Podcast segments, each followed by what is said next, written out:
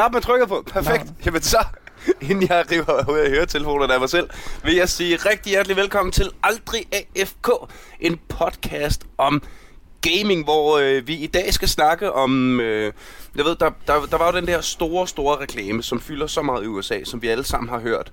Øh, den der I can't believe it's not butter. I dag skal vi snakke om I can't believe it's not Counter-Strike. Det er øh, Rainbow Six Siege af Tom Clancy, som er øh, dagens emne.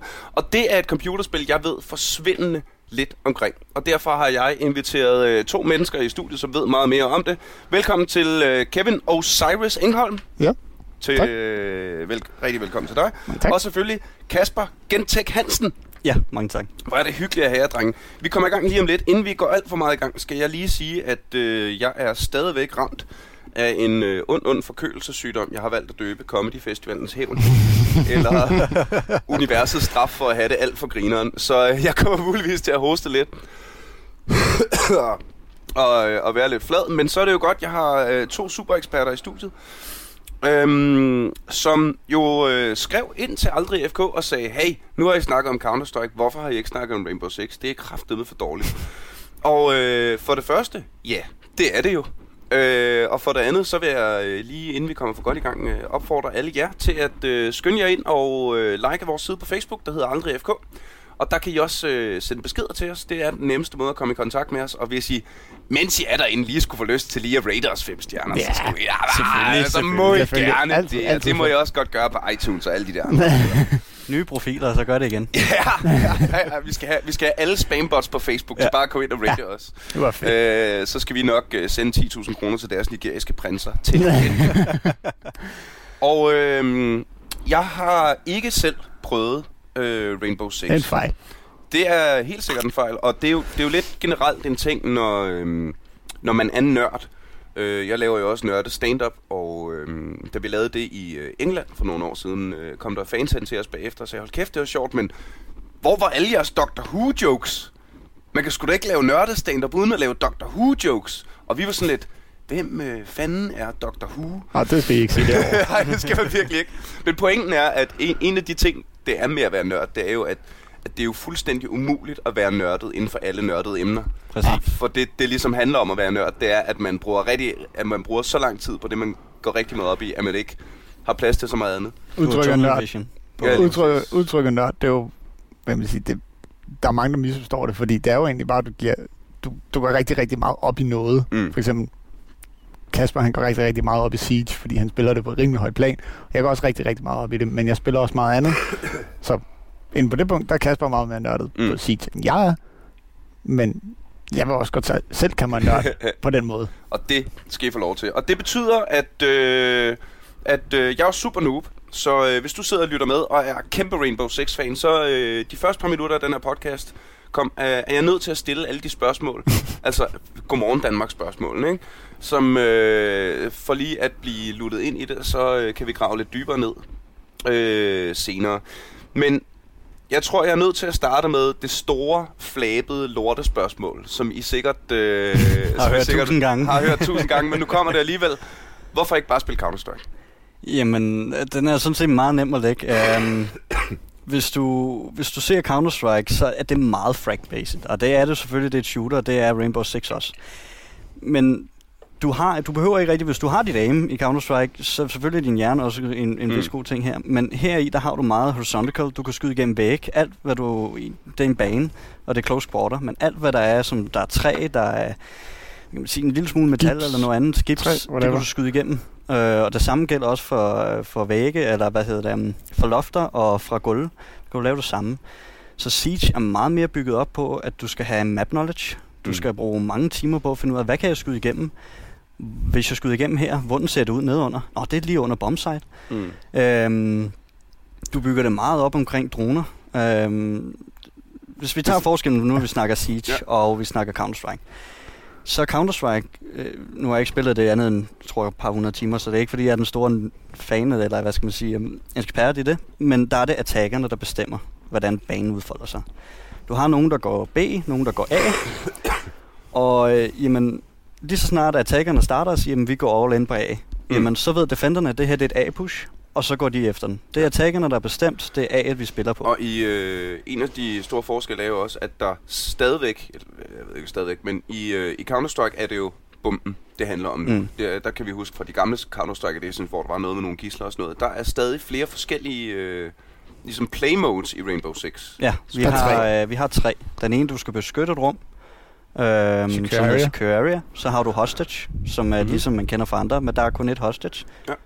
Hostage kan dø, øh, og hvis det dør, jamen så har defenderne eller attackerne tabt det. Kommer an på, hvem der dræbte den. øh, plus det handler om at få ham ud. Og så har du Bomb, som kører ja. faktisk modsat. Så, så jeg undskylder, hvis der er folk, der sidder i Counter-Strike, og jeg siger, planter diffuseren. Her der handler det om, at du er en bombe, der er sat i et rum, og dem, der skal angribe, de skal sætte en diffuser og stoppe bomben. Mm. Så, så det kører stik modsat. Så Ja, Ja. ja. Og, Øh. og, og bomb sites i Siege, de ligger mere eller mindre... Der, der er en væg, der skiller dem ad. Det er ikke, det er ikke Så den ene halvdel af banen eller den anden halvdel. Ja, ja, Det er lige op og ind ad den anden. Så når du holder et site, jamen, så vælger man egentlig, om man, om man vil holde hele bombesiden, eller om man vil lukke A-site af, og så køre, hvor man gerne vil have attackers til at angribe B. Mm. Fordi, det, som, som Kasper skulle tage ind på, det, det er meget... Det er defenders, der bestemmer her. defenderne har f- 45 sekunder til at bygge en bane.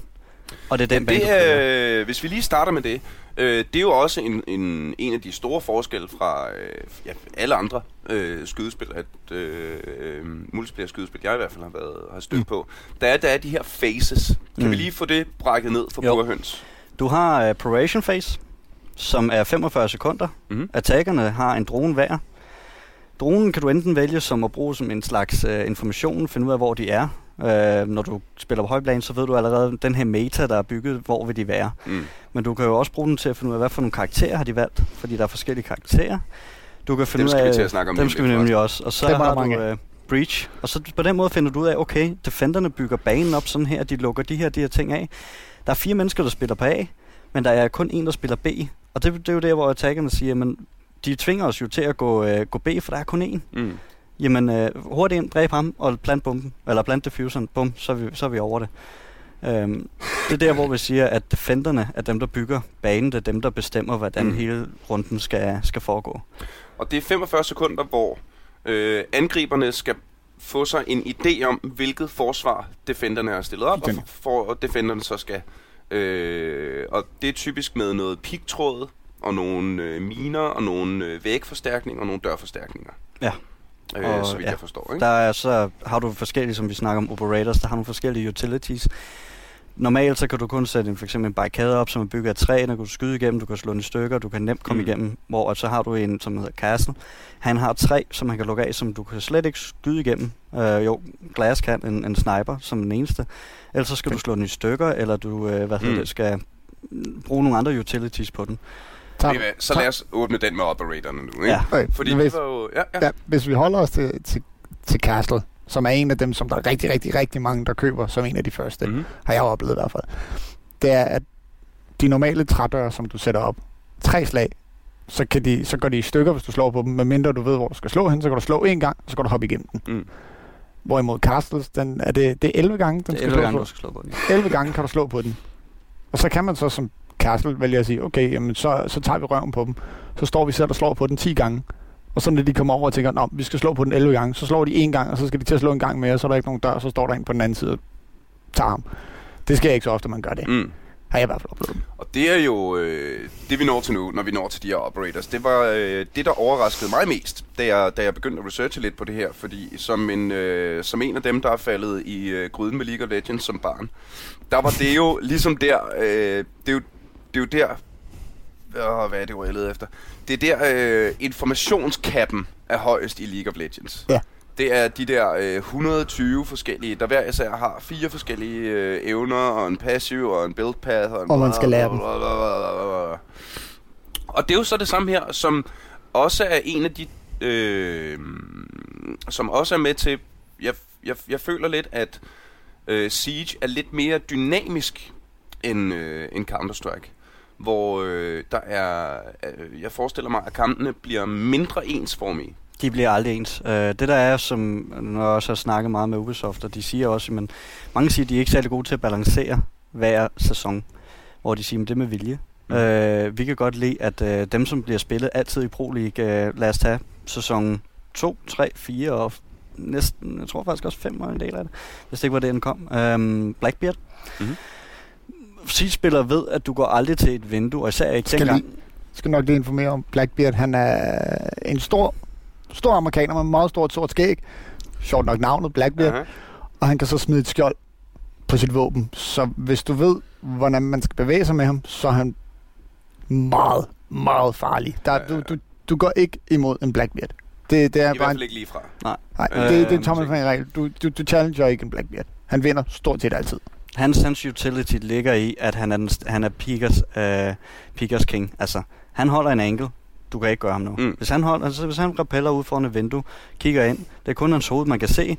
Der er et stort glasskjold, panser. Det kan tage de første to skud af hans, for et headshot. Mm. Du piker ham. De første to skud, du skyder, der rammer du ikke. Han skyder dig, det første skud tæller, ikke? Så, så øh, sådan en som ham vil jo være, øh, var jo fuldstændig hammerne god dengang, for han, den havde 300 liv, det vil sige, du kunne skyde de første 10 skud, før der skete noget. Mm. Fandt de ud af, okay, vi nerfer ham helt ned til grunden. Nu skal han kun have to skud. Mm-hmm. Efter de to skud, så er han ingenting værd. Øhm, så kan han tage et nyt skjold, hvor han har to nu i stedet for.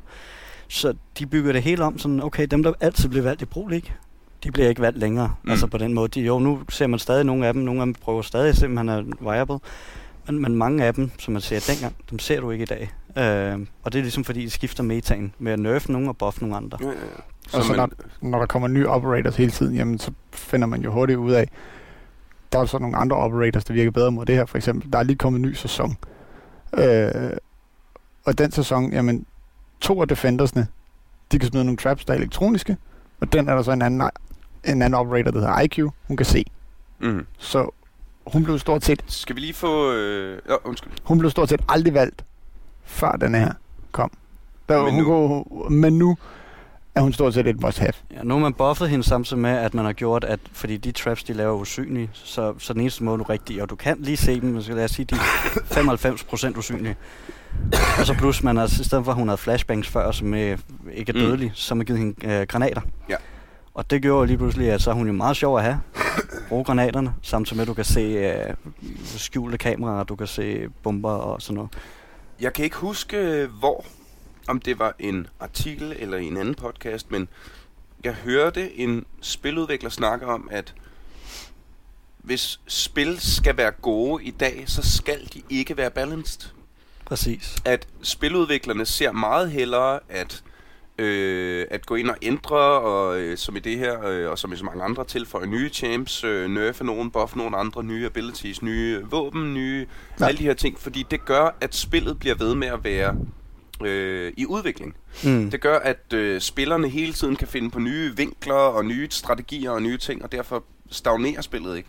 Ja. Så det er i virkeligheden meget sjovt, at øh, når, man, når man sidder som spiller, der er fandme ikke nogen, der skal have en fordel frem for mig.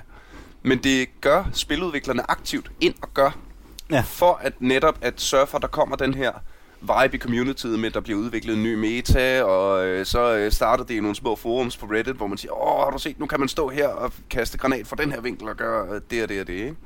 Ja, og det har vi jo også, hvor vi, altså det er jo det, jeg er vild med spillet, og det er det, der har gjort alle andre spil, jeg har spillet, som Counter-Strike og alle de andre, så når jeg når en 350 timer eller noget, så kører jeg træt i det. Det er det samme, det er det samme, det er det Mm. samme. Hvor noget som Siege, jamen, ny sæson er fuldstændig anderledes. Øh, Ny for map. vores team for eksempel, når vi lige har spillet, øh, hvad det, på den her, vi har lige, nu er Hvad kommet er en det for meta. et spil, du spiller på? Øh, team, du spiller jeg på? spiller for Blue Jays, øh, en tysk organisation. Mm-hmm.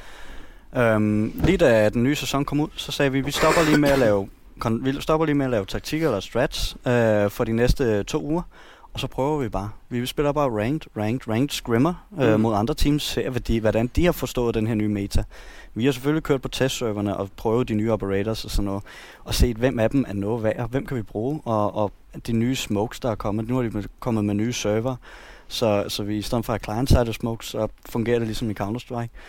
Øhm, hvad, hvad kan vi bruge her? Og, um, man kan bare tage uh, Pro League for sidste sæson, og så Pro League for den her sæson, tage de to samme maps, og så se forskellen. Mhm. Mm-hmm. Attacker er fuldstændig anderledes på den måde, de vil angribe bombsite, og Defenderne er også fuldstændig anderledes. Det, det, og det er ikke kun på grund af de nye operators, det er lige så meget også bare, at smokes er blevet mere værd, fordi nye, øh, de er client sited, så du Mm. kan ikke se igennem længere. Fint nok, jamen så er det blevet et steder, bedre pick. Øhm, og det er, jo, det er jo der, hvor jeg siger, men det synes jeg, at spillet er, er fedt, og det bliver helt tiden nyt. Øh, efter to og en halv måned, når en ny sæson starter, så er det et nyt spil nærmest. Og det, øh, det virker også øh, på mig som om, at øh, der, der er jo det her, nu skal jeg lige se, øh, nu citerer jeg. The real blast engine enables us to provide procedural destruction, so surfaces will never break the same way twice. At det ligesom er, at, at det der har været øh, formålet fra udviklernes side, det er lavet Ubisoft. Øh, de overtog det i hvert fald, efter øh, nogle andre for nogle år siden, det kan jeg ikke huske. Øh, men at, fordi du ved, i Counter-Strike virker det som om for mig, at der ved du, hvis du spiller DOS 2, jamen, så er det de her vinkler. Der mm. er vinklerne. Ikke? Altså, du skal have din dude, der kan finde ud af, der er rigtig, ham, der er bedst til at pege. Han skal have en AVP'er, og han skal sidde her. Ja. Og så skal han være bedre til at pege end modstanderne, når de kigger frem. Ja. Og øh, vi fik lige lidt heavy metal i baggrunden. og øh, øh, der virker det som om, at i Siege er der langt flere muligheder for at være dynamisk. Også fordi, at øh, du ved, i Counter-Strike, der skal du, der skal du gå uden om en mur, hvor du i Siege bare kan brække Skyde dig igennem den. Altså, du kan skyde dig igennem, eller gå igennem den, der står Altså, en, øh, en castle, hed Ja. han, kunne jeg huske. Som havde noget, altså- der var svært, ikke? Tager du sledge, det, det giver lidt sig selv. Han har en sledgehammer. Mm-hmm. Han trækker jo lortet op for, for ryggen, og så smadrer han hul i væggen, så går han ind. Og øh, der vil jeg sige, som øh, en, der i min tidligere ungdom har arbejdet som nedriver, den der hammer skal jeg have fat på. så skulle jeg i hvert fald ikke engang. Et slag, så falder hele væggen sammen. Jeg kan godt huske, hvor mange gange man faktisk skal slå Ja. en forhammer for. de har faktisk haft lavet en, den, så den gav de til et Pro League-hold øh, i øh, Ja, en reelt ja, stor Invitational. sledgehammer. Ja, de har lavet den i, i levende størrelse også. og de der tænker jeg jo, altså man skal bruge sådan en øh, Fallout-universet Super Sledge, der lige sidder sådan en raket på. Ja. Øh, det kunne være meget Det, det fedt. kunne være genialt. Det Men altså, jeg så ind, der var de fem mennesker om at løfte den, så jeg håber ikke, det var det reelt. Eller Men- bare. Men altså, de har simpelthen... I Siege, der, er- hvor mange operators er der nu? Der er, Øj, jeg er stoppet med at tilføje. der er rigtig, rigtig mange. Men Vi der er, mange, over, vi er over 30. Ja, vi er over Ja. 30. Mange over. Og Ja. øh, jeg mener at have læst et sted, at øh, det er meldt ud, at de vil satse på, at slutantallet skal ligge et sted mellem 50 og 100. De har planer Det er- om at ramme 100. Spillet, øh, da det spillet kom ud, der, der gav de det noget testtid. Da testtiden var over, så øh, sagde de, at spillet det vil foregå i de næste fire år, et halvt år. På det tidspunkt har spillet været ude et halvt år. Det vil sige, at de først, da spillet kom ud, aftale, at vi vil fortsætte med det her spil minimum fem år. Mm. Support det, kommer nye DLC'er, alting. Og det er der, hvor at, øh, nu har jeg faktisk været lidt bange for at skulle tage ind på, men det bliver vi nødt til for nogle af dem, som sidder der. Operation Health. Du Operation som, Help. ikke, øh, du som ikke kender så meget Mhm. mm-hmm. til det, vil, øh, vil nok ikke vide så meget om Operation Health. Men Operation Health... Men, nu kan jeg, men jeg kan se på dig, at det er en stor ting. Vi, øh, det er... Lad os sige, at Start Siege, fra bunden, start ja, Siege har haft problemet med, da de lavede spillet, der øh, var det client-sided, det var peer-to-peer. Øh, de lavede det som alle deres andre co-op-spil, Assassin's Creed og alle de andre, at der er en, der, er en, der hoster. Det vil sige, du har det, der hedder, og deres netcode var afskyelig dårlig. Mm. Mm. Øh, for nogle af os gode spillere, eller i hvert fald nogle af os, der var gode til at bruge den netcode, var det super nemt, fordi når vi gik rundt om et hjørne for at skyde en mand, så vidste vi, der går 0,2 sekund før det ses på hans skærm. Det vil sige, at han dør, inden han ser os. Ej, det er ikke pænt gjort. Det er ikke, Det er ikke sjovt. Det er ikke sjovt at sidde på den anden side. Jeg kan sige, når du ser Pro League for den gang, så ved du, og når du så har prøvet at spille mod dem også, og du spiller det plan med dem nogle mm. gange, ikke? Jamen, du ved, at det, der er ingen, der kommer til at se hinanden stort set, fordi det handler om at finde de vinkler, hvor du kan komme ud, så du ikke ser ham, og så bare, det eneste han ser, det er nogle bullets, der kommer, og så når du dør, så står han stadig bag væggen. Ja, ja, ja. Fordi Altså- der, der er nemlig det der med, at det er mikroskopiske ting, du skal, og, og hvis, man er, hvis man er rigtig god, så kan man lægge sig til siden samtidig med, at du går ud for væggen. Så har du lige et, et, et, et tusindedel af et sekund hurtigere ude og Mm. Og hvis du er rigtig god, jamen, så kan du lige hurtigt ind og ud, ind og ud. Og så ved du, okay, han er der. Så næste gang, du kommer ud, bang, så sidder den der. Og så er det tilbage igen. Og så, så er det 5 mod 4. Og det er også grunden til, at jeg øh, nok ikke kommer til at øh, blive pro-spiller i øh, Siege. Præcis samme grund, som jeg ikke gør det i Counter-Strike, og jeg ikke gør det i Overwatch. Jeg er simpelthen ikke dygtig nok til at pege. Det er der yngre og, øh, og øh, Ja, jeg, jeg, jeg er 24, dygtigere mennesker. og jeg, jeg vil sige, Så- jeg har selv problemer med det. Jeg spiller mere med mit hoved end min, eller, end min Ja. game. Altså, Men jeg, er det, er det mere en ting i Siege, så at... at, at øh, Du behøver ikke være verdensmester til at Du fejle. behøver ikke, og det er der, hvor Counter-Strike går forskellen. Counter-Strike mm. Og det her, der har du Counter-Strike, der skal du være god til det, fordi at banen er, som den er. Og i den her, der er jeg for mit hold, jeg er ikke in-game leader, men jeg er, jeg er smoke øh, mm. på defend. Vil sige, jeg sidder meget på min camps. Jeg, min tid, altså de første to minutter, jeg står i min runde, der handler det bare om for mig at holde mig i live. Fordi de andre ved, modstandere ved hammer, der smokes utility, er at kaste nogle gasgranater ud, og de var syv sekunder, og de syv sekunder er, er du stort set død, er hvis du går ind i dem. Og det er lang tid. Så hvis jeg kan holde mig i live til der er 30 sekunder tilbage, så har jeg smokesene og holdt dem i live. Så kan jeg bare lukke af. Så hvis jeg ved, de vil bare ind ad den dør, så smoker jeg den dør. Ja. Så skal de igennem den. De kan ikke se noget, når de går igennem, plus de bliver skadet. Altså, de er pretty much dead. Og så bliver du lidt, du bliver lidt blurred, når du så, hvis, du, hvis du så endelig kommer igennem den. Hvis, hvis du er rigtig uheldig, så ligger der en barbwire lige der, hvor smoken er. Så hvis du lander i barbwire, og der tænder en smoke, så er du færdig. Ja. Så kan du lige så godt lægge dig ned og græde.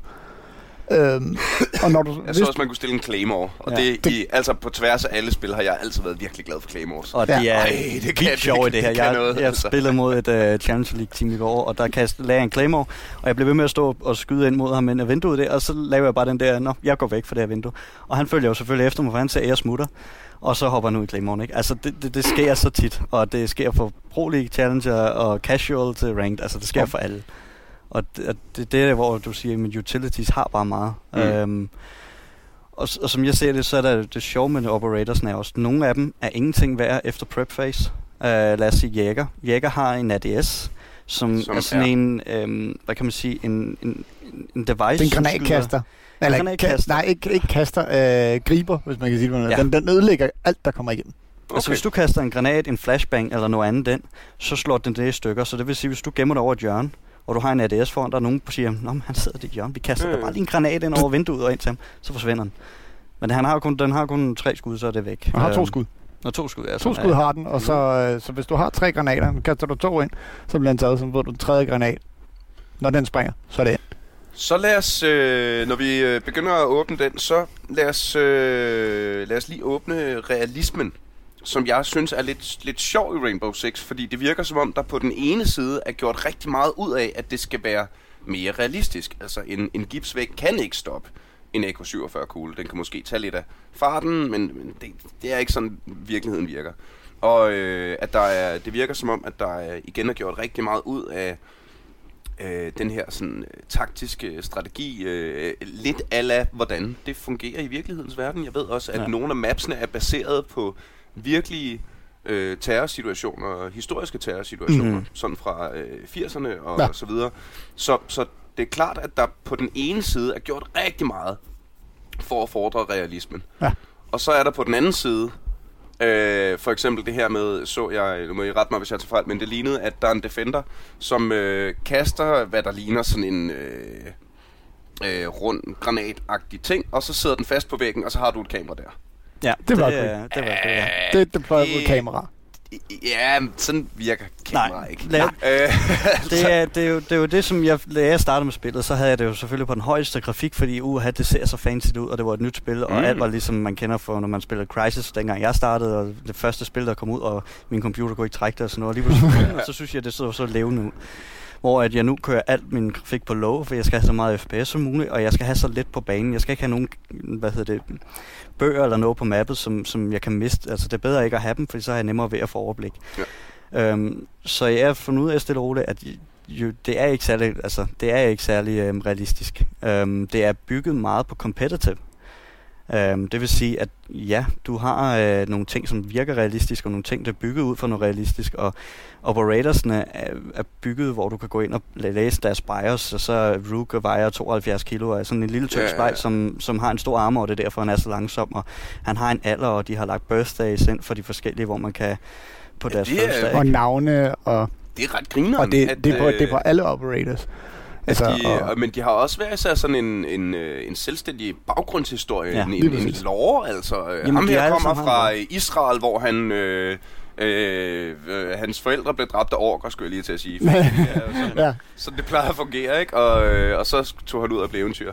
Øh, og alt, alt det har jo øh, nul og niks indflydelse på, på in-game Ingenting. Ingenting. øh, viben. Men øh, det, det giver dog lidt mere til spillet, synes jeg, som gammel rollespiller, at, øh, at der er det modsat i, igen, hvis ja, vi kommer til at sammenligne rigtig meget med Counter-Strike, fordi det er... Det er, det, de to kæmper mod hinanden. Ja, ja, altså, jeg, er ikke? lige lagt en artikel op for, for Red Bull, hvor at, uh, de kører mod hinanden. Det er jo uh, Red Bull laver arti- artikler om, at uh, Rainbow Six, the new uh, Counter-Strike killer og sådan noget. Ikke? Altså, der er, det kan vi ikke udenom. Jeg kender rigtig mange spillere, som kom fra Counter-Strike, og det, de kører træt i, det var den samme meta, nu vil de prøve noget nyt Mm. og hoppe over. Men jeg kender også mange fra Rainbow, der er gået over i enten PUBG, som også er blevet stort nu, eller i Counter-Strike. På grund af Operation Health, som vi var ved at komme ind på. Nå ja, ja. Ja, ja. Jamen, det, Men, øh, vi, har, vi, vi har god Jeg skal tid. prøve at vi gøre det plads til sidespring. Ja. Og det behøver Ja. du ikke. Det snak, vi, vi men, må øh, gerne være nørdet. Men Operation Health, øhm, det var øhm, Siege, der kom og sagde for, øhm, det var i, februar, skulle jeg til at sige. Fem måneder siden, Ja, noget den stil faktisk. I starten af året sagde, okay drenge, undskyld, vi kommer ikke med den næste DLC. Den næste DLC vil blive øh, tvunget over de næste to øh, DLC'er, så den næste gang får I en af DLC'ernes øh, operatorsne, Mm. og så får I den næste i den anden. Sådan så i stedet for at I kun får to, så får I tre, og så gør I de næste to. Men vi vil bruge tre måneder på at analysere spillet og finde alle boksene i spillet, for I givet jer nogle rigtige server, fordi det har I ikke. Lige nu er det peer-to-peer. Lige, altså, det der med, at, at det, var, det var ikke server-based, men det var client-based. Så for eksempel, hvis, hvis jeg kaster en smoke grenade, Mm. og, øh, Og du hoster. og øh, jamen det, det er Det lige meget, hvem der hoster. irrelevant, hvem der Okay. Det var hostede fuldstændig faktisk. irrelevant. Men hvis jeg kaster en smoke grenade, så så Kasper den på en ene måde, jeg så den på en anden måde. Jeg kunne så se hvis, igennem den. Han, kunne se ikke. igennem den. Men hvis jeg går ind i den her røggranat og tænker, nu planter jeg, så tænker jeg, der er, de kan ikke se mig.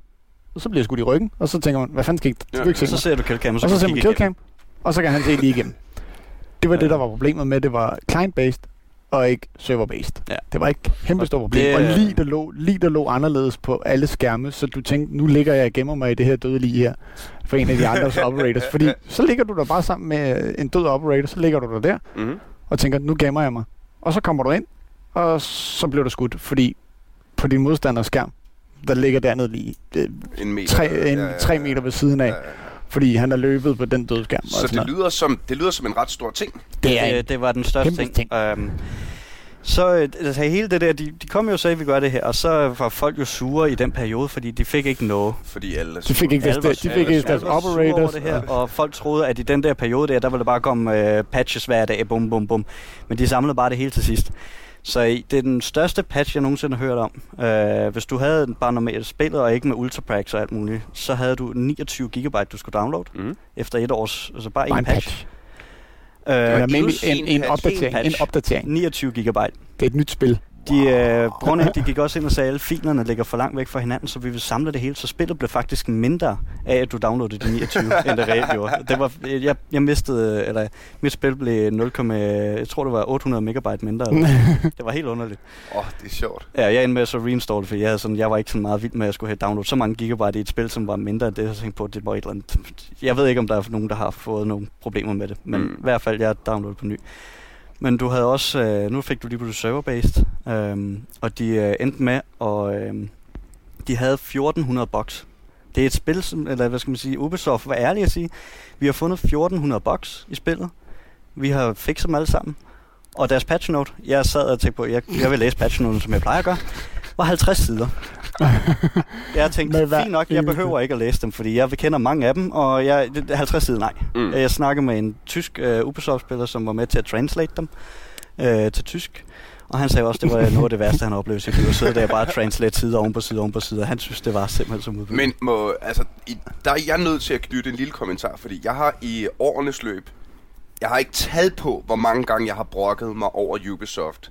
Spiludviklerfirmaet, der laver fantastiske spil, og så ødelægger dem selv ved at kode dem af helvede til. Ja. Heroes of Might and Magic, Ja. alt efter træeren. Øhm, Jeg vil sige Så- Assassin's Creed, fordi det havde jeg mange ja, problemer. Jeg synes, Creed, lawbooken, jeg synes, jeg spillede altid Assassin's Creed. Jeg elskede spillet, jeg elskede ideen i den, og lawbooken og historien i den, det var simpelthen så god. Nu har jeg spillet Division rigtig meget. Jeg købte deres Collector's Edition, og tænkte, fedt, lækreste spil nogensinde. Det ser simpelthen så fedt ud. Jeg kom max level, spillede der i to dage, så tænkte, "Mm, det var præcis det samme. Du gør præcis det samme. Det er noget af det mest kedelige. Og der var simpelthen også bare alle mulige mærkelige ting, der gjorde, at det jeg ikke... kan ikke forstå, hvordan et så stort og så velrenommeret og respekteret øh, spiludviklerfirma simpelthen ikke altså giver det... Og jeg ved, jeg, jeg, jeg er helt med på, at spiludviklere i dag er sindssygt presset fra alle ledere, kan Oh, ja. teknologien, fra markedet, fra brugerne, alt det der. Men, men, men jeg kan ikke forstå, at man ikke bruger, lad os sige, en måned ekstra på at spilteste det spil, du lige har lavet, mm. Og få clearet box ud, fordi det der sker, det er jo, at du launcher det, og så går Reddit subforums amok i, hvorfor er det her så buggy, og øh, det må du aldrig købe og sådan noget. Jeg kan, jeg kan ikke forstå, at det er en god forretning Vi for havde det med. Battlefield 4. Ja. Da det kom ud, fordi dig sagde til øh, EA, det er ikke færdigt, vi er ikke færdige, hvor, hvor de siger, vi bliver nødt til at komme ud med det nu, for Call of Duty kommer ud med deres i næste uge, så det skal bare ud nu, fordi det skal ud før Call of, eller, eller, ja, Call of Duty Ja. ja. kommer ud, fordi hvis det kommer ud først, så har vi ikke de samme antal købere til det her spil, så lad os få vores ud først. Hvor at jeg, kunne- da jeg spillede det, jeg fik, tror jeg, en hel aften, var der en af banerne, hvor jeg ikke blev crashet i. Ellers hele aften, der crashede jeg bare midt Lige game. præcis. Og det, det, det er simpelthen så sørgeligt, men det er bygget på, at uha, så der, som du har Rainbow Six og Counter-Strike, der har du jo Call of Duty og Battlefield, Ja, de har ja, altid ja, været ja. ærkerivaler, ikke? Og de, de kører jo mod hinanden. Så, øh, så øh, velfortjent på tide shoutout til Ubisoft for faktisk at tage deres spil alvorligt. De, øh, de er, de er helt klart, altså jeg, det er det første spil, jeg i hvert fald har hørt om, øh, som, som siger, okay, vi er helt ærlige omkring, hvor mange boks vi har. Vi, øh, vi ved efter den her tid, vi bliver nødt til at, at, at bygge på det og sige, jamen, vi, vi er ligeglade med at tjene penge på den næste DLC. Det er ikke det, det handler om for os. Mm. Vi vil have det her spil til at overleve. Vi, vil, Ja. ja. vi ved, at det har så mange problemer, Har det så, så lad os bygge på det.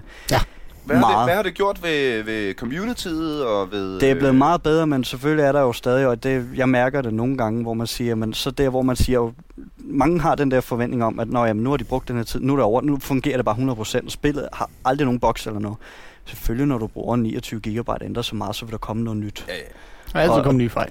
De to dage efter, de har launchet den nye uh, Operation Health Patch og den nye DLC, så uh, blev de nødt til at fikse, at når du valgte igennem, en, mu- eller igennem et vindue, så kunne du blive stok. Det var en ny bug, der kom, og den selvfølgelig har de fikset til næsten i god. Der mangler Og stadig det er lidt. et dårligt sted at sidde fast. Det er rigtig, der, rigtig dårligt sted, er folk med Lad os bare sige, hvis du, øh, hvis du defender, og du så hopper ud fra et vindue for at skal dræbe ham udenfor, og du så hænger fast i vinduet, så sidder def- attackerne bare og tænker, hvad, vi planter bomben inde på site, og så venter Så vi kan du bare der. Det er selvfølgelig også surt i virkelighedens verden, hvis du skal hoppe ud af en, øh, hvis du skal hoppe ud af et vindue for at skyde en fyr, og din, ja, din, øh, din elefanthule lige sidder fast i et eller andet, ikke? Ja. Og du Øh. øh. ved, når du så er plantet, du har 45 sekunder til at nå dig men du er bare stokt, og der er ikke nogen, der gider pikke dig, fordi at de kan lige så bare vente tiden ud. Ja, ja. Altså, Så det er blevet lavet, og, øh, og løbende patchet. og løbende patcher, og det gør de stadig, og det er det, som jeg, er- jeg er vild med, med Ubisoft om at sige, vi er ærlige her. Uh, vi ved, at spillet har rigtig mange problemer. Uh, det er vores første gang, vi nogensinde laver et spil, som er kan man sige, massive online. Altså, det Mm. er et online De spil. har. Hvad, hvad er det, de har rundet? Det er 20 millioner øh, What? øh, spillere. Det, de har flere daglige spillere end CSGO. Seriøst? Ja. Ja. De, de, Det vil ikke, de vil ikke komme helt ud med det, de, de vil ikke komme helt ud med det rigtige tal. Og det er det, som jeg er sådan lidt ærgerlig over. Jeg vil gerne vide det, men de, har, de lagde op, hvad de havde fra Steam af, og hvad de havde fra Counter-Strike. Mm. Efter, da de var nået et år, så sagde de, så går vi ind og kigger på Counter-Strike, havde 20.000 aktive om dagen af forskellige peaks, øh, hvor at øh, Rainbow havde så 60. Så, så der, der var de allerede over, men det var kun på Steam, hvor man tænker, hvad så? Det, har det er kun Uplay. Steam. Hvor, hvor er Uplay i det her? Altså, Ja, Det er jo de det- komme ud med det. Det er jo det er, mere, det er den, de fleste launcher fra. Det er Uplay. Så, og, og, og når vi siger 20 millioner spillere, det er æder på det med mange. ja, vanvittigt mange mennesker.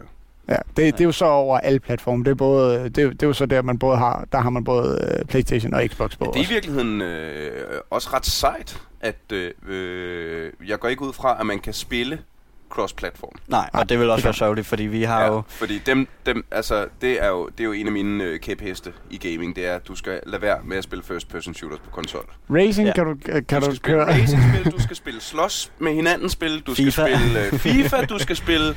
Jo, generelt sportsspil fungerer Ja. skide godt på konsol. Der er masser af spil, der fungerer godt på konsol. FPS? Nej. First, at... Øh, Altså, jeg, jeg, jeg startede med at spille Siege på, på Xbox, og så tænkte jeg, nu gider jeg ikke spille Xbox mere. så gik jeg ud og investerede i en gaming-computer, investerede i Rainbow Six Siege, og det bedste, jeg har gjort. altså, det, det, det, det er et helt, helt andet Mm. univers, men det skal vi slet ikke ind på, fordi det er for farligt. Til, vi skal tilbage til health, The Health Pack, Ja. øh, og hvad den gjorde for communityet. Jamen, community var jo... Selvfølgelig har vi stadig nogle enkelte øhm, omkring, der, der siger, jamen, altså, spillet er jo ikke... Der er jo stadig box. Altså, nogle gange så... Den, det, som var det største problem, var, at 50% af den tid, du laver en et headshot, så, så, så talte den ikke, fordi at det var jo... Den ramte lige den tick i peer-to-peer, som, som gjorde, at den ikke talte. Den er blevet noget bedre. Den er stadig ikke 100%, men det, det er der også lidt med noget latency og alt muligt andet. Men, og det er det, de stadig bygger på. Hvad skal vi gøre? Fordi Counter-Strike har det samme problem. De har så bare bygget deres op, at dem, der har den laveste penge, det er den, som vinder den. Sådan er det ikke lige nu i Siege. Sådan Højeste penge, så vinder du. Det er det, de er i gang med at lave om. Så for eksempel, tager du, kommer folk fra Nordamerika, så har de som regel en penge på et sted mellem 180 og 250. Eller mere. Ja. Mm. Øh, og jeg ligger og spiller med en penge på 60. Ja. Så er det trist at sidde og så komme mod en, mod en amerikaner, fordi han lige pludselig har, hvad fanden er det, det er 2.000 dele af et sekund eller sådan noget ekstra. Eller et eller andet, et halvt sekund Ja. ekstra. Og det er jo, det er jo alt for meget. Og det taber man på. Og de, og de kommer nemlig over fra Amerika, fordi De har den der mulighed, og de, ja. Jeg har jo selv også nogle gange, og jeg skal være ærlig sige, men det er mest fordi, at øh, så man spiller du om aftenen eller om natten, øh, en lørdag nat, og så mm. er der ikke nogen på, du kan ikke, du leder efter en rank, der er ikke nogen på din egen, og så tænker du, fint nok, jeg spørger nogle af Pro League-spillerne over for USA, om de har lyst til at spille, jamen det har de, så hopper jeg jo med over på deres. Og lige snart jeg kommer over på dem, så ved jeg, at jeg skal være en hurtig operator, fordi at jeg generelt er buggy på deres server kontra min Så egen, man fordi jeg har kan ping. Ja, ja, ja. Så, så jeg ved, at jeg skal bruge dem, ikke? Og det- jeg, jeg bliver sur, når de gør det på min, men det, selvfølgelig gør jeg det så, så, så det er jo, det er jo dobbelt moralsk. Men det, Men så lad os, øh, når, når spillet er så stort, hvorfor hører vi så ikke mere om det? fordi øh, Counter-Strike har ingen. ja, mm. altså det, vil s- jeg tror, det ligger i, at det er Ubisoft første. Jeg tror, det ligger i, at, at er nu, de er i gang med at bygge deres brand. Det er nu, det hvad skal man sige, nu, det, det, og det kan jeg jo så sige, det er jo faktisk ikke engang rigtigt, fordi du har PUBG, som også er deres, nu kan man sige, de havde H1C1, og så har de bygget den op for det, og bygget Mm. mm. op til PUBG, hvor at det her det er deres første, og det har fanget mange, og, men, men der mangler også nogle store organisationer indover. Vi har, jeg tror den største, vi har liggende lige nu i det, det er Vertical Gaming, øhm, eller Flipside faktisk, over for USA. Øhm, hvor at jeg har snakket med SK Gaming, om de vil øh, sponsorere os, inden vi fandt Blue Jays. Øhm, og de sagde også, jamen, hvis I er vinder Pro League flere gange i træk, så kan vi snakke om det. Men ellers, Wow. så vil de ikke. Øh, nu fandt jeg noget med, øh, med øh, præmiepindringen her. Øh, de, øh, den største prize money, der er blevet udbetalt, er fra Pro League øh, andet år, sæson 1. Øh, faktisk både sæson 1 og 2, hvor der var en prize money på pulje på 167.000 dollars. Mm.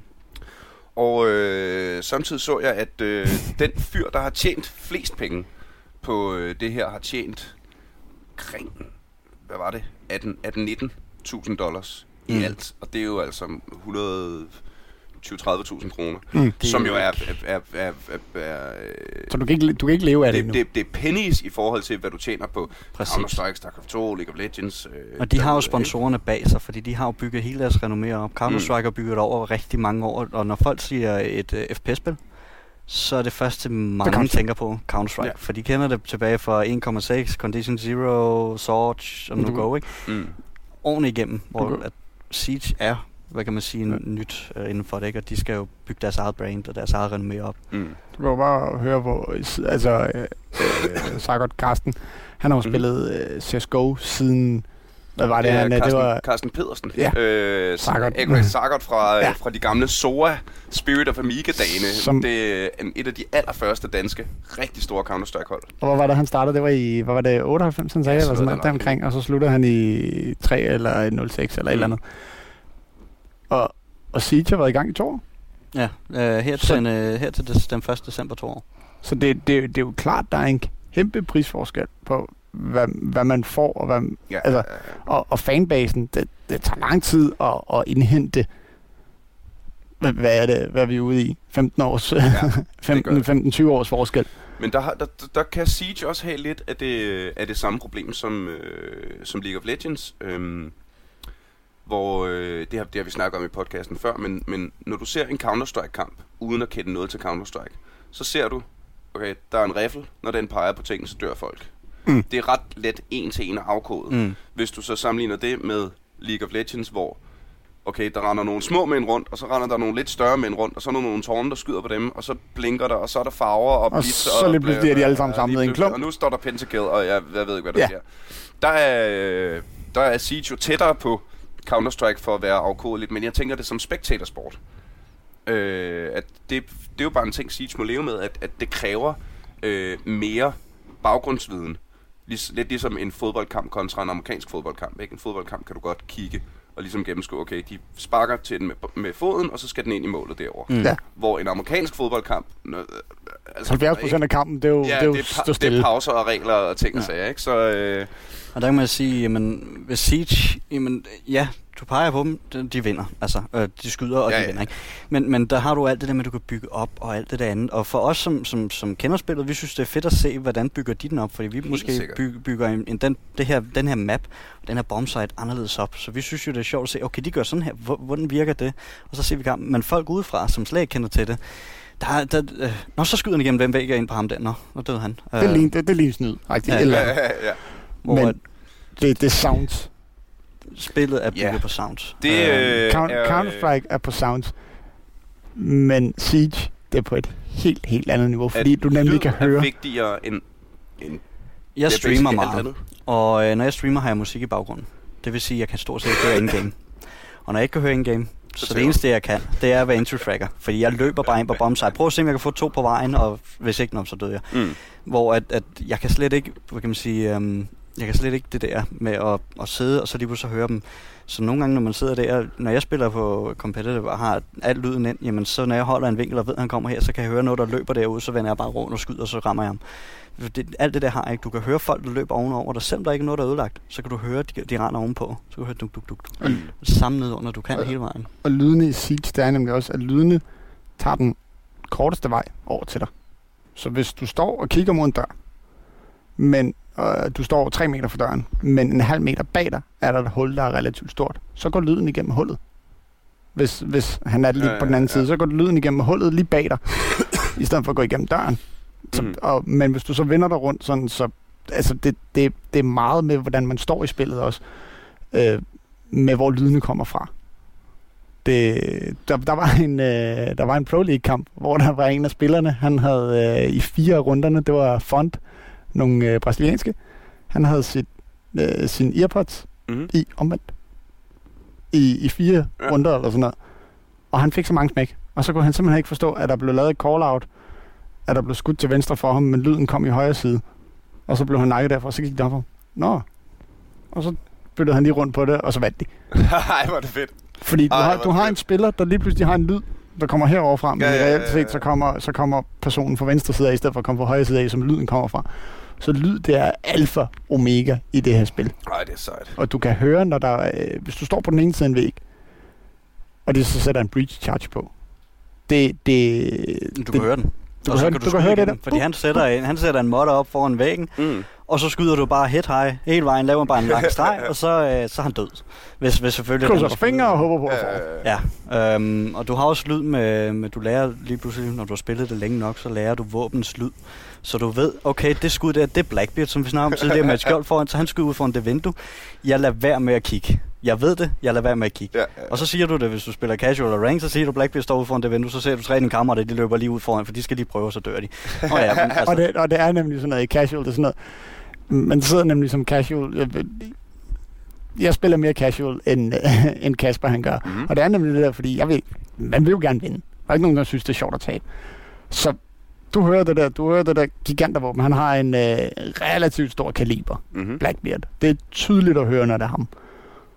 Og det er nemlig også automatisk våben. Så du hører, at han åbner vinduet, så ved du, okay, Blackbeard han kommer fra East, øh, East vindue. Lad være med at gå ud til ham. Og tre sekunder senere, så står der Blackbeard og får et kill. Vi ser det, jeg tror, at den største meme omkring det inden for community, det er, hedder Plane. Det er et, en- det er, um, det er et, stort fly. Um, ja, jeg tror Presidential plane. Ja, presidential plane. Kunne være Air Force One eller sådan noget, ikke? Og så er der en, en uh, spiller, der hedder Glass, som er en sniper. Uh, og han, kan, han er den eneste, der kan skyde igennem de der vind, de små vinduer, der er på flyet hele vejen. Du kan ikke skyde igennem det ellers normalt, men han kan Mhm. skyde igennem. Og når du så siger, at der er en Glass, så skal alle ud og kigge til vinduet. Hvor står han? Og han står bare derude og pinger den ene efter den anden der, Og- fordi han... Og, og det er nemlig, han kan, han kan se folk, øh, han har fået en buff, sådan, så han kan se, han har et thermoscope, så folk lyser gult op. Virkelig Neongul, ja. neongult. Står bang, lige foran dig. Så han kan jo bare stå bang, bang, bang. Og det, der er nemlig en meme, hvor der står, they got a glass. Og så billedet lige nedenunder, og så står der fire mand og kigger ud igennem vinduet og tænker, hvor er han? Og, og folk dør på det. Hvor er det fedt. Hvordan, øh, hvordan er communityet i Danmark? Hvor, hvor gode er de danske hold? Hvor meget øh, er der danske turneringer? Vi er um, Hvordan? omkring alt det der. Øh, der øh, har vi, øh, hvad hedder det, um, jeg vil sige, jeg savner lidt at se flere danske hold i ESL. Altså ESL er der, hvor hele vores, hvad kan man sige, hele det competitive scene inden fra uh, Rainbow Six er. Vi har haft nogle enkelte teams, som har uh, kunne køre Challenger League, Mhm. mm-hmm. uh, som er... Challenger League er ligesom en division 1 lige under Superligaen, um, som er de otte bedste europæiske hold, eller de anden bedste europæiske hold, hvor de otte bedste ligger i Pro-ligaen, og så Mm. de næste ligger derunder. Og det er vejen op til at komme i Pro-league. Skal du igennem Challenger? Det oprykker linjen. Ja, det er enten så uh, som Pro League ryger du ned i Challenger, eller så ryger du op, og så sådan fungerer det i den. Um, der har vi haft nogle, uh, der har vi haft et dansk team med, uh, Quantai Gaming som det hed. Um, og lederen for den, uh, eller teamkaptajn for den, og så uh, jeg har set, um, hvad kan man sige, der var en Dreamhack, har haft uh, Rainbow Six med den her gang. Mm-hmm. Og der holdt de uh, qualifier for, uh, for selve Dreamhack, og for alle lande, uh, Finland og alle de andre. Og der så vi, selvom at, at Danmark ikke er så, så repræsenteret inde på den der ESL-scene, så havde vi alligevel det, hold med, eller det land med flest hold, der var meldt til til uh, turneringen. Vi havde uh, seks hold, hvor at det næstholdeste, tror jeg, var Finland med, nej ikke Finland, Norge, tror jeg, med fire hold. Mm-hmm. Så vi var alligevel det hold med flest, selvom vi, uh, der var færrest uh, spillere, ikke? Og en langt mindre nation. Og langt mindre nation, ikke? Og, Og som Carsten også siger, Danmark er en Counter-Strike-nation. Ja. Så det, jeg synes, det er rigtig, rigtig fedt, at man, at man har et spil som Siege, der lige pludselig siger, jamen, øh, det, det er fedt at se, at Danmark er faktisk en af de hold, der, der eller en af de lande, der, der, øh, der viser flest, der egentlig gerne vil være med til det her. Men det, der tror jeg generelt, at, at danskerne er bare er gode til at spille computer. Vi har også øh, Arke, der er dobbelt verdensmester i FIFA. Vi har øh, tre danskere på de to største øh, League of Legends hold i Nordamerika. Vi har, øh, hvad vi laver i Counter-Strike og derudaf. Lige StarCraft 2 er vi ikke koreanere nok til at... Øh, det kommer nok heller ikke lige er Det kommer aldrig til at ske. men, øh, men, øh, men det er jo fedt. Ja. Også at, øh, at Danmark også er med i, øh, mm. i Rainbow Six. Vi har jo, øh, vi har jo nogle danske spillere, som spiller Pro League bare for nogle europæiske hold. Um, vi har jo fra, vi har jo Pingo, øh, Niklas fra, øh, hvad hedder det? Um, Penta. Fra Penta. Mm-hmm. Og så har du øh, som har spillet for Playing Dog, som også har været Pro League, og de har været Pro League i mange sæsoner. Øh, Penta har været lige siden sæson 1. Øh, de vandt sæson 1, og så har de ikke vundet de i nogle sæsoner, men så endte de med til sidst her, hvor at, øh, de så vundet to gange i træk, og nu kæmper de sådan vildt meget for at nå den tredje gang. Ikke? Men det er også en tysk organisation, ligesom den, jeg det, har været for. Ikke? vel, det er vel egentlig også beviset på, at man er den dygtigste. Det er vel, at man kan blive ved med at være i toppen, Ja. Mm. i, selvom der kommer nye patches. Ja, fordi At, jeg, du ikke, at du ikke ja. bare bliver øh, en one-trick, der lige passer, men at du kan udvikle dig som spiller Mm. øh, og passe til de nye metaer, de nye Det er derfor, de nye, at du ser, at det er faktisk forskellige, der altid kommer til lagen stort set af de forskellige teams. Og det er jo bygget på, hvem forstod den her meta bedst. Altså spillerne mæssigt er stort set i samme niveau med til Mm. at, i rammen og, og til med hvem forstod den her meta, hvem har forstået at vi skal bruge de her karakterer, vi skal holde bombstightene sådan her, og hvem har lavet en eller anden attack strat, som ingen kan finde ud af at counter.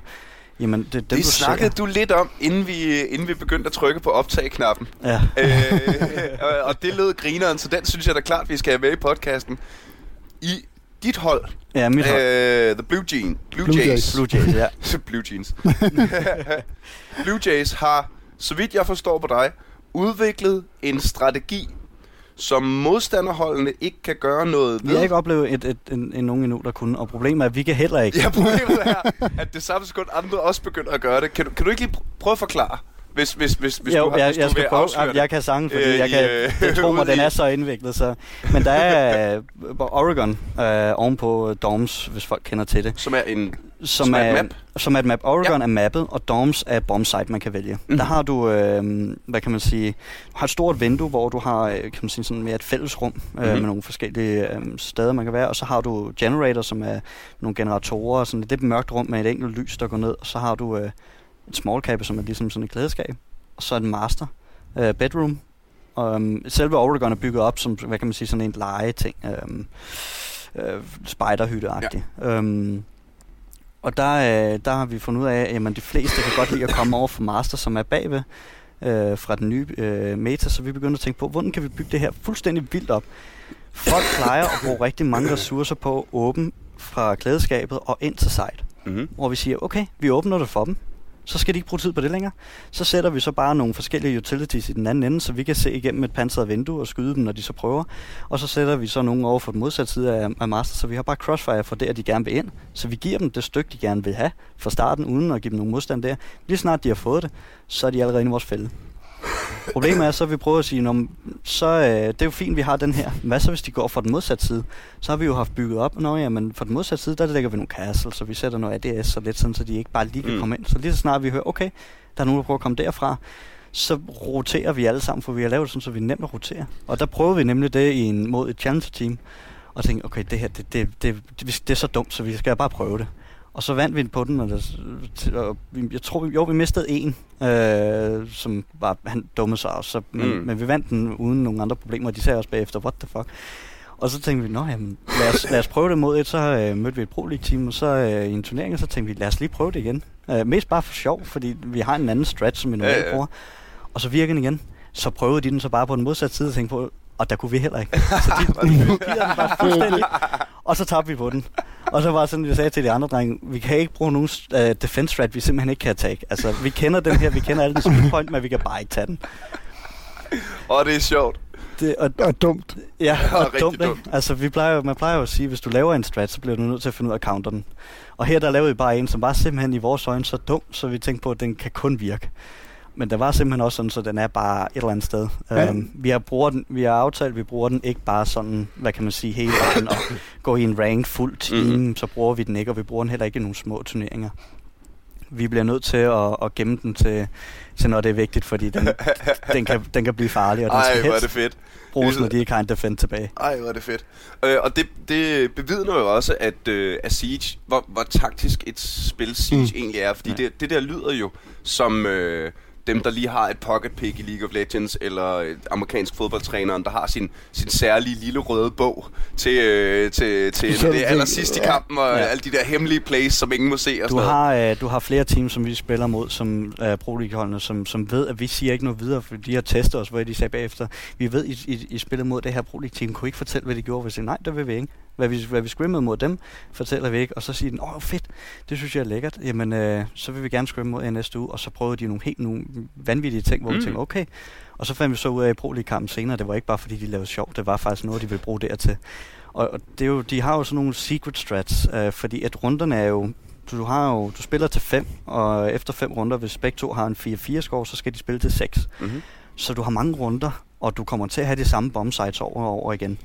Øhm, så, så du bliver nødt til at have noget, hvad kan man sige, midt øh, game, hvad du vil gøre lidt anderledes, fordi du skal counter dem, men du skal samtidig også have noget, der kan være fuldstændig anderledes, fordi ellers så, øh, så bliver du for statisk, og det er for nemt at finde ud af, hvad du egentlig prøver på. Mm-hmm. Vi er øh, vi er ikke færdige nu. Øh, men det var ikke så frygtelig længe. øh, vi er, men der, der er simpelthen én ting, jeg er nødt til. Øh, og det er, det, er et helt, det er et meget, meget lille. Vi skulle nok have taget den tidligere, men nu har jeg jo siddet og kigget på nogle kampe. Kan du få en submachine gun med et skjold på? Det kan man ikke. Hvorfor har alle ikke det? Okay, det kan man ikke. øh, Blackbeard det, har en skar. lignede, øh, hvad hedder det, en dude, der render rundt med, og så lige pludselig klik, sådan en, Ja, det- jeg, jeg kan kigge det er igen. Blackbeard. Ja. Det er Blackbeard. Det Okay. er en skar, han har. Det er en... Øh, det er jo en, det er jo en skar, en ret stor Ja, assault rifle. og det er derfor, man ikke går øh, mod ham, type fordi han rammer dig to gange, så ligger du der, og så ligger du og injured, Ja. og så skyder han dig en gang mere, så er du Han færdig. kan også få en DMR, altså øh, semi-riffel. Det er også en Øh, skar, men det er bare lavet til en til en, til, til en semi-automatisk rifle. øhm, øh, det, de har bygget det på meget, er, at defenderne har submachine guns. Attackerne har assault rifles. Du har en enkelt defender, som har en assault rifle, og det ham bruger du mange gange til at tage de lange distance øhm, peaks, fordi at han har kan man sige, kapaciteten til det ved at have en assault rifle kontra en sub machine gun. Og der er det jo så, at attackerne har jo for, de har lidt bedre våben end, end, end defenderne, men defenderne har så også bygget mappet. Ja. Så derfor spiller de op mod hinanden. Og det vil Så sige, Hvad er egentlig, øh, hvad er egentlig øh, historien i det?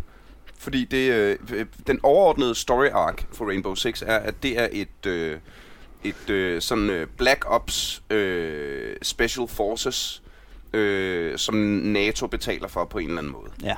Og du mm. Faktisk Øh, hende, du det- har stor, hende, du ser, der er faktisk hende, der spiller i den der lawbook, man ser, når man spiller uh, Situations og mm. Solo der. Det, hende ser du faktisk også i mange film. Det er også hende, der var med i Suicide Squad og samlede dem dengang. Det er faktisk hende, de også bruger der. Lige præcis. Ja, Øh. det så jeg. Jeg fik ikke skrevet hendes navn ned. Det er en kendt ja, skuespiller. men det er en... Øh, Øh, ja. Så det jeg ikke helt kan forstå, det er, fordi i, i, øh, i Counter-Strike, der er det meget klassisk god mod ond, terror- terrorister mod counterterrorister. Men her virker det som om, at det er, du sagtens kan have øh, to angribere fra, øh, SAS sammen. fra SAS. du kan have to der, fra SAS, Der er, og- der er mod to defender fra SAS. SAS. Lige på samme det, er, det er fordi, det Der er et eller andet, der er gået helt galt nede i kantinen. Ja, jeg skulle til at sige, der er en, der har taget den andens bud, ikke? Ja, det, er jo, en- det er jo en træningsfase. Det er jo derfor, at der er en bombe, der er sat, og, der er, og du kommer ind for at skal plante en diffuser. Og hvis bomben springer, så er det ikke sådan, at du dør. Men du ser, hvis du ser slutningen der, så, Så kommer kommer der der gul noget røg ud. Så det er jo en træningsfase, hele det her. Det, hvis man kører det efter en lovbook. Ikke? Okay. Så det, det er ligesom om det er samtlige special forces over hele verden, Der bare mødes til... der bare øh, mødes til at give den gas på en bane. Ah, det er fedt. Øhm, og, og det er nemlig sådan noget, øh, og det, det, det er fantastisk, at man, at man kan spille så mange forskellige operators, øh, og få mange forskellige lande. Der er jo... Og de er også bygget op, så landene har lidt deres, kan man sige, etik inden, hvor du har øhm, en som Carrera, som kommer ned fra øh, Brasilien. Brasilien, Brasilien ikke? hvor hun hendes Danser. modbydelige, ja, jeg skulle sige, men hun er meget listig. Hun er sådan en, en lille, Hun er- øh, lille spinkel pige der, En som, lille petit en. som, som løber, hvad kan man sige, meget lydløst. Du kan Mm. stadig høre hende, men meget stille, og så kan hun øh, så øh, integ- øh, interrogation på dig, hvor at det betyder, at hun simpelthen lægger dig ned, når du øh, injure er såret og ikke kan komme op. Så tager hun dig med en kniv, og så forhører hun, hvor alle modstanderne er, så du har bare wallhack på dine modstandere de næste øh, syv sekunder, og så slår hun dig ihjel med en kniv. Hun er meget modbydelig, og det passer med Brasilien dernede. Og Det gør det. altså, ja. Og, de, de, og så den mandlige, mandlige operator fra Brasilien, han hedder Capitao. Han mangler et øje. Han har en armbrust, der kan skyde, øh, der kan skyde ildpil. Hvor, eller ikke ildpil, incendiary arrows, Ja, ja, ja. ja. så når den rammer, så kommer der bare ild. Og, Eller smoke. øh, eller smoke, ja. Mm. Han har fire pile. Så han, med- er, så han er Rainbow fra Rainbow 3. Ja, fordi han har faktisk også en LMG. Ja, han har. han det. Der er ikke nogen, der bruger den, men han har et LMG, så det, det, det er jo sådan noget. Men, ja, og Tachanka the Lord, han har også Han er russer, et turret. Han er han har en stor turret. Han har en tur øh, fra 2. verdenskrig, stor turret. Han har blaffet et eller andet sted fra, og så øh, satte han bare den op, og så skal han bare hygge sig. Som han selvfølgelig bare løber rundt med på ryggen normalt, fordi... Øh, Ja, han trækker den op af lommen. Han trækker den op af lommen, det er faktisk det mest sjove, ikke? Så du ser bare en mand, der løber rundt, og lige pludselig så, kom, meget trækker han, trækker han øh, et tripod på halvanden meter ud, og så bagefter kommer der et LG ovenpå. Ej, Og så smider han lige skjold op bagefter. Ja, men det, Og nogle gange det de også, ham fandt de ud af, at vi, han var, der var ikke nogen, der ville spille ham, han var bare en, en meme. Så, øh, så man fandt ud af, at man sætter et skjold foran, ligesom Blackbeard har bare et større et til 800 health, hvor Blackbeard kun er 60. Og siger, "Nå, men så sætter vi den her op. Og så lavede de helt lovbukken omkring ham, at han døde. Øh, men så, fandt de, så fik de genoplevet ham, og under den tid, han lå inde på hospitalet, så har de jo fundet ud af, at det grund til, at han døde, var ligesom fordi, at han ikke havde noget skjold, så de satte et skjold på. Så de byggede hele hans lovbuk om, derfor for at lave The. Lord. og derfor er lort, ikke? Altså, han overlever skud, og så alligevel er han ikke en død. Ej, er det sjovt. Ej, hvor er det sjovt, at, at, at øh, det er afspejlet i loven, at øh, vi har været nødt til at patche ham her. Der var sgu ikke nogen, der spillede ham. Og så står hans buff beskrevet i loven. Ja. Ej, Ja. det er sjovt, mand. Og du har, der er videoer, hvor der er russere, der simpelthen synger om, at øh, han mangler, fordi der var flere, de skrev efter, at han skulle buffes hele sidste år. Så hvor de har lavet med, at han kigger på patch notes dernede af, hvor han kan bare se, at den ene og den anden bliver buffet, og han mangler ham. Og han det mangler er bare at sjovt. blive buffet, ikke? Øh, er der noget, I vil, øh, synes, vi mangler at snakke om? Måske den danske Ja, turnering. jeg skulle til at Ja, sige, det vi det, har en... Øh, Det skal vi da have... Det er jo for os, øhm, som jeg, også med Quantaya, som har lægget Challenger, har lederen derfra, og så jeg har øh, aftalt, at vi kører nogle danske turneringer nu. Vi Sådan. savner øh, at se flere danske teams i ESL og køre på høj plan og prøve. Um, og så spurgte vi mange af dem, hvad, hvad for, hvorfor vil I ikke være med til de forskellige teams, vi så spille ranked og sådan noget. Og så sagde de, men vi, sidste gang vi spillede det, jamen, vi røg ud med det samme. Vi vandt over dem, men de protesterede over, at en manglede at være på vej, eller en manglede ESL eller noget. Det- det der er med det her ESL Wire, der er ikke mange danskere, der ved rigtigt, hvad fanden det er, men det, du, du sætter det til, og så er det et anti-cheat, der holder øje. Det tager nogle billeder, det, der er noget, der tager nogle billeder af din skærm under hele spillet, Mm. en gang hver 120 sekund eller sådan noget. Og den her mappe af billeder skal man så Upload. smide, det skal du uploade, når kampen er færdig. Og hvis der er det, mange... og det er selvfølgelig pro-kampe, det her. Det- det er ikke engang program, det, for der er jo... Det er bare komps. ESL har jo turneringer hver onsdag, øh, hver lørdag og hver fredag. Eller som hver man søndag. bare kan, Som alle kan altså melde sig til. online turneringer, Ja. man bare kan hoppe med Hvis på. du er under 18, så kan du kun være med til onsdag og lørdag. Hvis mm. Mm. du er over 18, så kan du være med til det, der hedder en Go For, som ligger om søndagen. Øh, og kampene, dem der er onsdag og lørdag, starter klokken 7, og så slutter mm. det omkring 11-tiden. Hvordan, lad, os, øh, lad os da lige sige det højt. Hvordan øh, melder man sig til det, hvis man skulle sidde som lytter af øh, podcasten og hvis tænke, man det er- er fandme grineren? Hvis man er på PC, som Mm. er det eneste turnering lige nu kører på, så øh, har vi en dansk Discord, øh, som jeg tror, men hvis man er en del af Facebook-gruppen øh, omkring Rainbow Six Siege, jeg tror den hedder Rainbow Six Siege Dansk Ja, Community, det- eller det sådan noget, noget af den stil, men den, det er, den, den er nem at finde derinde. Øhm, så kan du øh, hvad hedder, spørge efter den derinde, og der er hundredvis, der kan, der, der kan linke til den, og der er altid nogen derinde fra adminsene fra den, der ser det og linker til den hver mm. dag derinde. Ja. Øh, men hvis man er medlem af det derinde, så kan man nemt spørge, for vi alle sammen sidder derinde. Øh, Så sidder derinde, du, der er en looking for group, så skriver du bare, everyone, jeg mangler fire til et hold. Ja, ja. Og så- eller et rank, er, eller et eller vi er andet. et hold. Ja. Øh, må vi lege med? Ja. Eller, øh, Og, og alle kan være med til vores turnering. Vi er i, i stor gang med Ubisoft lige nu om at få øh, nogle præmiepuljer. Jeg kan ikke sige mere om det lige nu, fordi Nej, vi ved ikke, hvad det altså, bliver til. Men, Men vi er, vi er i snak med dem om det. Øh, det er og, altså, men, men øh, er det, kan man også være med bare som helt casual? Ja, øh, vi øh, har hvis- bygget op, så... Bare for, for, Øh, gri, for grinerenhedens skyld, og ikke ja, nødvendigvis skulle ud og tjene store præmiepuljer. det her er ikke og- nogen store præmiepuljer. Det, øh, lad os, det, det kunne...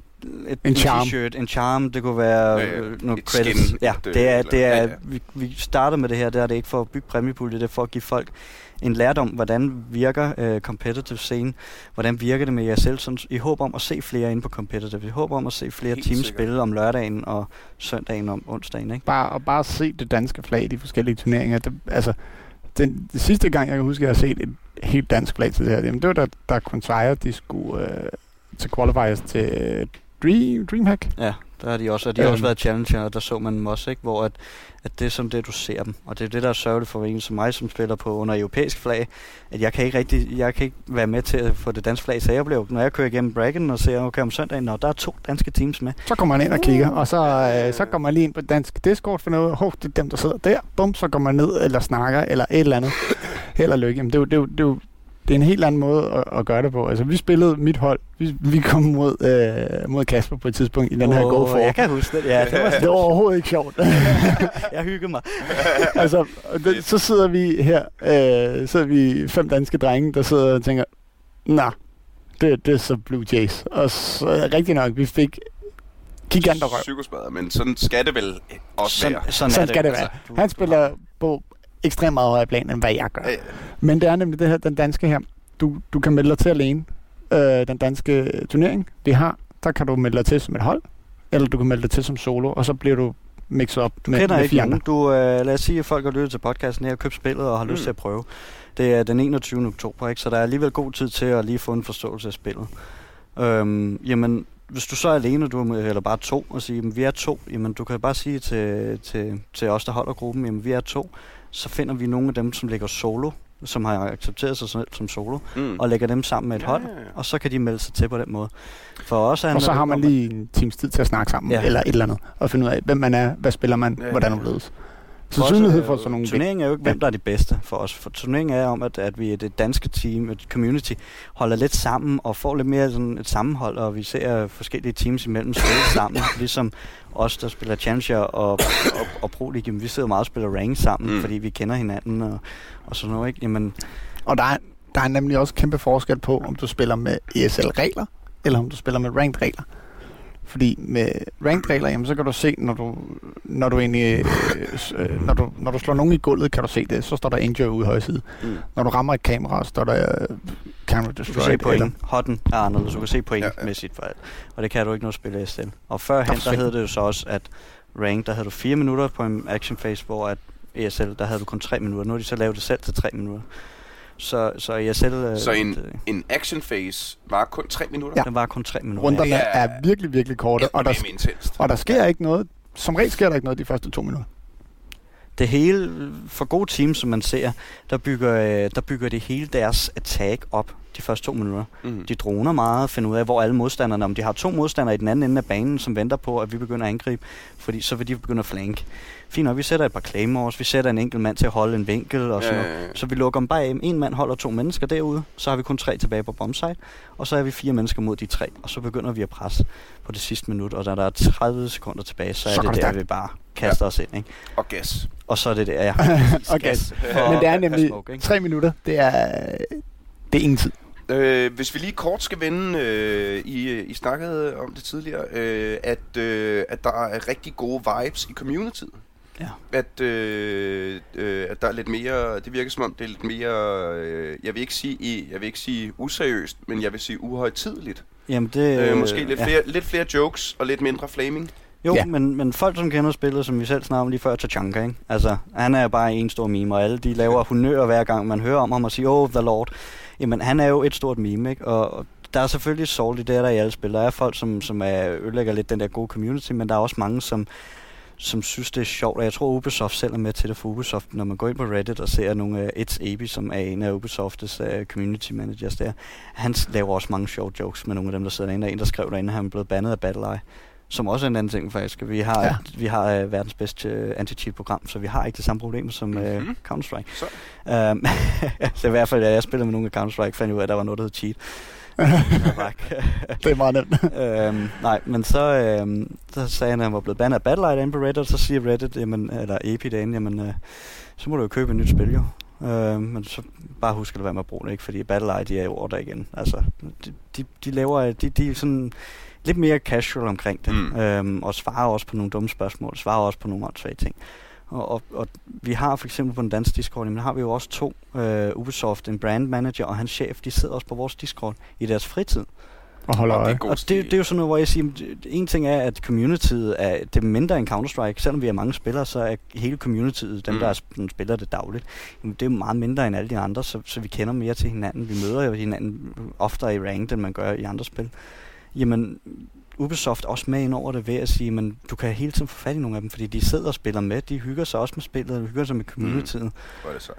Øhm, og det ser jeg ikke i mange andre spil. Jeg har ikke oplevet nu i hvert fald den tid, jeg spiller Counter-Strike, og, og sidde med nogle af dem, som arbejder for, for, for, For Valve. Ja, for, for det, ikke? Altså, jeg spiller tit med, med, med en, der hedder BK, som er, hvad hedder det, ESL-admin og inden fra Pro League, øh, og sidder og, og joker med Så ham. der er noget, øh, der er noget sådan oprigtig kærlighed. Der er kærlighed for spillet på en helt anden måde, ikke? Og for, for hele communityet omkring. Øhm, selvfølgelig er der mange, der er stadig sur over med hitrate eller et eller andet, men der er rigtig mange, som siger, hvad, den har sgu sine fejl, og det har alle spil. Øh, jeg Mm. elsker stadig spillet. Øh, det er en gang imellem ligesom med, med et forhold. Øh, der er lige nogle ting, hvor det brister, og man lige bliver ponget lidt på hinanden. Øh, men her, der er, det, øh, der, er- der er sgu alligevel noget indre kærlighed i det, ikke? Det synes jeg er en smuk, smuk, smuk måde at afslutte det her afsnit på. Rainbow Six, ligesom Counter-Strike, bare med kærlighed. og, og færre hacks. Jo. Og færre, hack- og færre hacks og flere, alt det der, ja, ja, ja. Øh, så lad det være en øh, opfordring til, hvis du sidder derude og øh, enten spiller Rainbow Six, eller øh, er nysgerrig om at begynde at spille det, at øh, finde den danske Rainbow Six-gruppe på Facebook, Vi skal nok... hedder noget i retning af Rainbow øh, Danmark øh, Community. Six, øh, Rainbow community. Ja, jeg finder den og får, får lige sendt den videre til, til dig, eller smidt den ind på Og så Facebook. smider vi den op på vores Facebook-gruppe, Ja. som hedder Aldrig AFK. Så Og jeg jo, ved, Ubisoft-folkene, de kommer også derind og kigger. mens man var i gang, kunne man jo lige like den. Og så og give den fem stjerner. og lige give os en fem stjerner. Ja. Øh, vi har faktisk øh, indtil i går øh, kun fået én rating på fire stjerner. Øh, al, alle andre har rated Hvad os skete fem. der for den sidste? Jamen, øh, han, han, skrev, han skrev meget specifikt, hold kæft, en fed podcast, øh, men I skal lade være med at snakke ind over musikken. Så Den det var læste jeg sim- faktisk ja, godt. Så det, var, øh, så det var simpelthen det, der, øh, der gjorde, at vi ikke fik udelukkende. Men nu kan jeg se, at der er en anden, der også kun har givet os fire stjerner. Og ham har jeg ikke tænkt mig at nævne ved navn, fordi det skal ikke være sådan, at man kan blive nævnt i podcasten ved at kun give os fire stjerner. Det skal ikke være sådan, der ligger et hack. Nej.